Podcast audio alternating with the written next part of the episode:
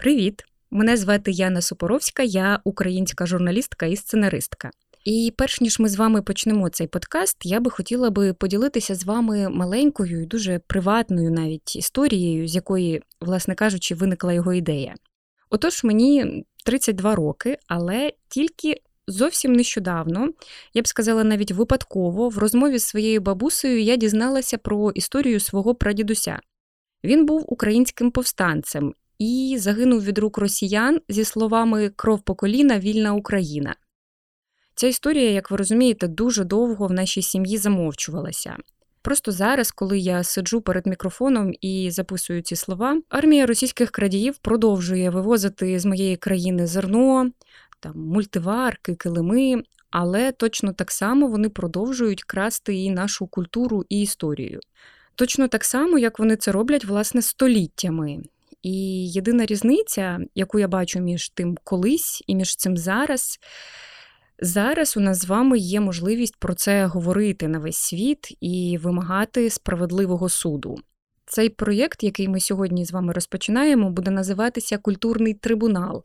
І для мене персонально він про справедливість, бо він буде нашою такою першою спробою в історії нарешті зафіксувати всі ці культурні крадіжки нашого мистецтва, культури, музики, наукових досягнень, які постійно здійснює Росія. І я дуже вірю в те, що тільки доки ми пам'ятаємо і говоримо про своє, доти у нас є шанс його повернути.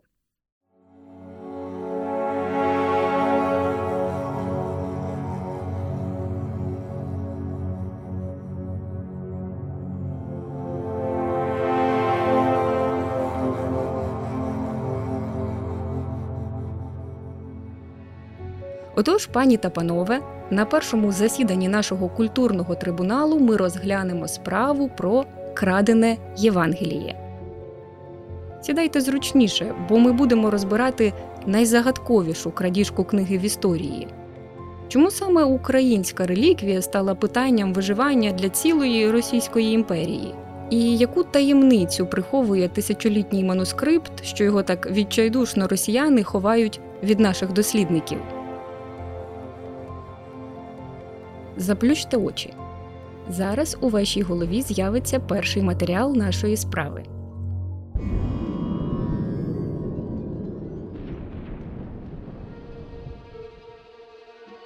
Уявіть собі темний і довгий коридор. А тепер згадайте запах своєї шкільної бібліотеки. Згадали? Тут так само пахне пожовклими сторінками, лакованим паркетом, пилом і парфумами старої бібліотекарки. Абсолютна тиша. Раптом ми чуємо рипіння підлоги. У просвідку великого вікна проявляється чийсь силует. Коридором скрадається невисокий опецькуватий чоловік. Він міцно, наче мадонна немовлятко, притискає до грудей якийсь згорток. З другого боку коридора чути шурхотіння. Мужичок налякано озирається, намагається ступати якомога тихіше.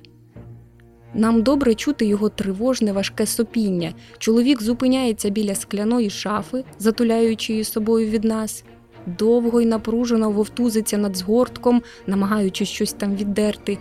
Він не чує, як позаду нього в цей час скрипить дверна завіса. Чоловік різким рухом запихає щось далеко в шафу. Потім знову бере свій згорток в руки, обертається і видає звук, схожий на скавуління. З різко розчинених сусідніх дверей спершу в коридор залітає гучний шум води, а потім звідти виходять якісь люди. Наш мужичок, як під гіпнозом, завмирає і мовчки витріщається на них.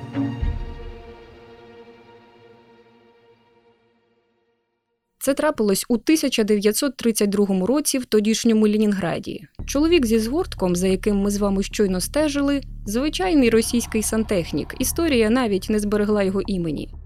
Він опинився в нашому подкасті з двох причин: перша, бо у найвідомішому книжковому сховищі Росії несподівано прорвало трубу. І друга, бо його російська душа не змогла прогавити шанс сперти те, що погано лежить. Сантехнікове око засікло якусь книгу в блискучій обкладинці. Мабуть, росіянин швидко в голові конвертував її на пляшки горілки і схопив. Потім у коридорі він намагався віддерти блискучу палітурку, а саму книгу закинув у шафу. Наш мутний сантехнік з Пітера навіть не підозрював, що тримав в руках унікальну річ. Найдревніший в усій Росії манускрипт легендарне Остромирове Євангеліє XI століття. Коштовність з Києва, над якою аж трусився Петро І і яку спеціальною воєнною операцією вивезли для нього з України. Ну, ви зрозуміли, вкрасти вже крадене 10 Росій з 10. Чому ми додаємо саме цю історію з сантехніком до матеріалів нашої справи? Бо це був ледь не останній раз, коли нашу реліквію бачили на людях. З того часу Остромирове Євангеліє росіяни тримають у сховищі. І зараз ви дізнаєтеся, що за таємницю воно приховує.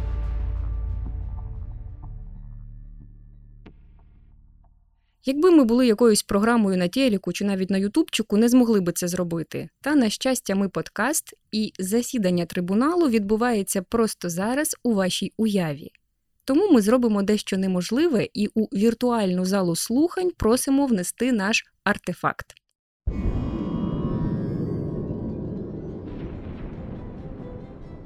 Отож, давайте розглядати, що ж це за книга така. Шириною вона десь як MacBook, але значно товстіша і значно важча. Сторінки Євангелія виготовлені з пергаменту. Хтось пам'ятає зі школи, що це?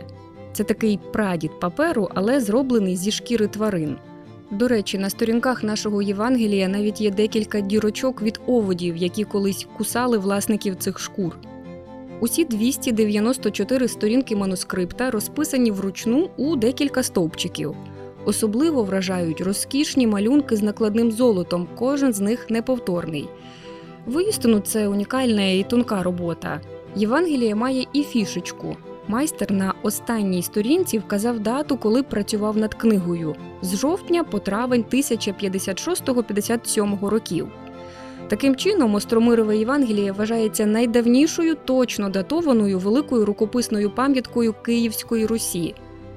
Звісно, неможливо якось оцінити цю книгу в гривнях, в доларах чи в біткоїнах, бо це саме той момент, коли влучно казати безцінна.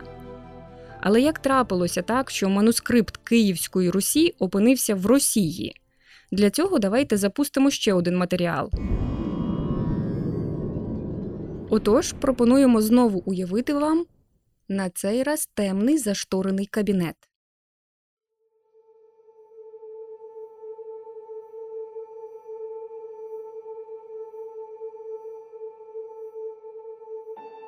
Біля вікна у вузькій смужиці світла стоїть високий чоловік і різко надиктовує своєму секретарю такі слова: Бачив у лікаря анатомію.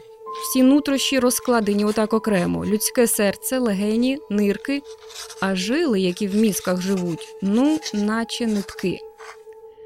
Перед нами російський цар Петро І.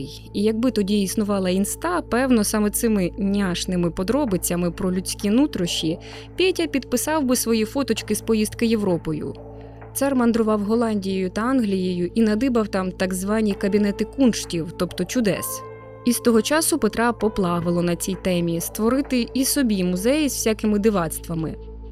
Одразу по приїзду цей перший російський косплеєр віддав наказ влаштувати в Росії кунсткамеру. Ішли роки, царю звозили скарби зі всього світу, але було дещо таке, чого колекції Петра не вистачало дещо дуже особливе. Те, чим царю просто кров з носа необхідно було заволодіти, бо без цього просто неможливо було би зліпити нову велику імперію, яку він собі задумав. Петро добре розумів, щоб присвоїти собі історію Київської Русі, треба мати її живі і матеріальні докази. І якось він дізнався про найдревніший з існуючих рукописів, який зберігався у Києві. А от що відбувалося далі, сліпа пляма. На місці цього шматку історії великий пробіл. Росія зумисне затерла всі деталі, щоб жоден дослідник не зміг сказати, як саме наше Євангеліє із Києва опинилося у Петербурзі. Тому можна сміливо казати, це найзагадковіша крадіжка книги в історії.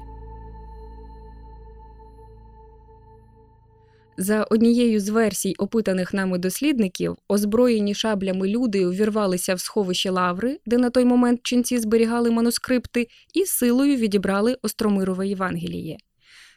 Єдиний факт, який ми можемо стверджувати, у 1720 році наше Євангеліє вже засвітилося в государєвому кабінеті серед колб з різними заспиртованими почварами, рідкісними інструментами і коштовностями. Якщо ви зараз погуглите Остромирове Євангеліє, на вас накинуться переважно російські статті, які будуть голосити щось приблизно таке. Ми цитуємо в перекладі, звісно. Остромирове Євангеліє, пам'ятник культури світового значення, зберігається в Російській національній бібліотеці. Ця рукописна книга займає абсолютно особливе місце, створюючи безцінну власність Росії. Ви скажете, ну, в своєму чебурнеті росіяни можуть каналізувати що завгодно. Погоджуємось, але проблема в тому, що і світові ресурси теж подають цей унікальний рукопис як російську власність. І навіть наші статті почасти посилаються на російські джерела. Тобто тут Росія робить ну, точно те ж саме, що й на окупованих територіях, бетонує свої позиції і окопується. Щоб розібратися, чому саме Україна має всі права на цю реліквію, давайте запросимо на засідання нашого культурного трибуналу експертку. Вітаємо пані Діану Клочко, мистецтвознавицю, авторку книги «65 українських шедеврів, визнані і неявні. Пані Діано, якщо от немає точних даних про те, що Остромирове Євангеліє було виготовлене у нас, як ми можемо стверджувати, що це наш манускрипт? Абсолютно зрозуміло для всіх дослідників, що воно було виготовлене в Києві, тому що лише Київ е, в той час мав скрипторій. І е, писець, який дяк, який залишив в кінці послання, і це теж одна із частин саме київської традиції, яка потім буде повторена, наприклад, в Київській псалтирі 1396 року. Тобто, аж в 14 столітті збереглася ця традиція записувати в кінці, де було зроблений рукопис. Так от е, в островирому Євангелії абсолютно чітко написано, що це було зроблено зроблено в Києві. Новгород в цей час е, не був тим містом, де могли зробити скрипторій. Хоча би тому, що там не було цілого кварталу людей, які могли виробляти пергамент. А в Києві він був це кожем'яки. Так що тут навіть з точки зору вироблення самих матеріалів, на якому е, е, не була написана ця книжка, він київський, тобто він тутейший, те, що називається, за всіма параметрами. Інше питання, що звідки взяли таку кількість дорогоцінних матеріалів, але це теж пояснюється тим, що київські князі мали дуже широку систему доступу е, до різних технологій. А це правда? Правда, що росіяни жодного разу не допустили до книги наших дослідників. Вони її нікому взагалі не показують. Тобто ми не знаємо, в якому вона зараз знаходиться стані. І це також е, ще одна проблема: що найдавніші книги, е, які пов'язані з княжими часами, е, закриті в бібліотеках російських. Так? Тобто вони є, можна сказати, у в'язницях. А чому так ховають? Що за таємниці приховує наше Євангеліє? Таємниці в тому, що якби провести оцю, е, ці хімічні, е, так би мовити, дослідження, то виявиться, е, що майже все з точки зору, ну якби от природного походження, адже це все природні і барвники, і сама основа манускрипт, вони знову ж таки прив'язані до Києва. Тобто це було б ще одне підтвердження походження уже ну, буквально з землі так, буквально ну, тілесного, матеріального. І от, власне, ви підводите зараз мене до нашого ключового запитання. Пані Діано, скажіть, чому взагалі ця книга є такою важливою для нас, і чому нам так важливо говорити про її повернення? Справа в тому, що ми зараз намагаємося вибудувати іншу ну то ж самість, іншу ідентичність, е, спираючись саме на артефакти, спираючись саме е, ну, е, на те, чим ми були, починаючи там з найдавніших часів. Тому повернення таких експонатів важливо для кожного українця, які мають зрозуміти, що культура не бідна, а навпаки, наповнена дуже великими, дуже коштовними речами, в які вкладалися політики. е, Владці, можновладці, меценати, художники просто вкладалися. І це і було виявом е, оцих е, гордощів за те, що ми можемо зробити своє інакше. Мені здається, що це важливо для кожного українця. Що це не там робилось десь, а тут саме, на оцій землі це робилося. Звідки воно? Чому ми почали наш подкаст саме з цієї справи про давнє Євангеліє? Бо мені здається, воно дуже символічно очолює цей довжелезний караван культурних крадіжок імперії. У нас відбирали картини, музейні колекції, музику, художників, наукові відкриття, щоб потім видати це за російське. Так, зараз ми поки що не можемо фізично їх повернути в Україну. Але доки ми пам'ятаємо про своє і про своїх, доти у нас усіх є шанс їх повернути.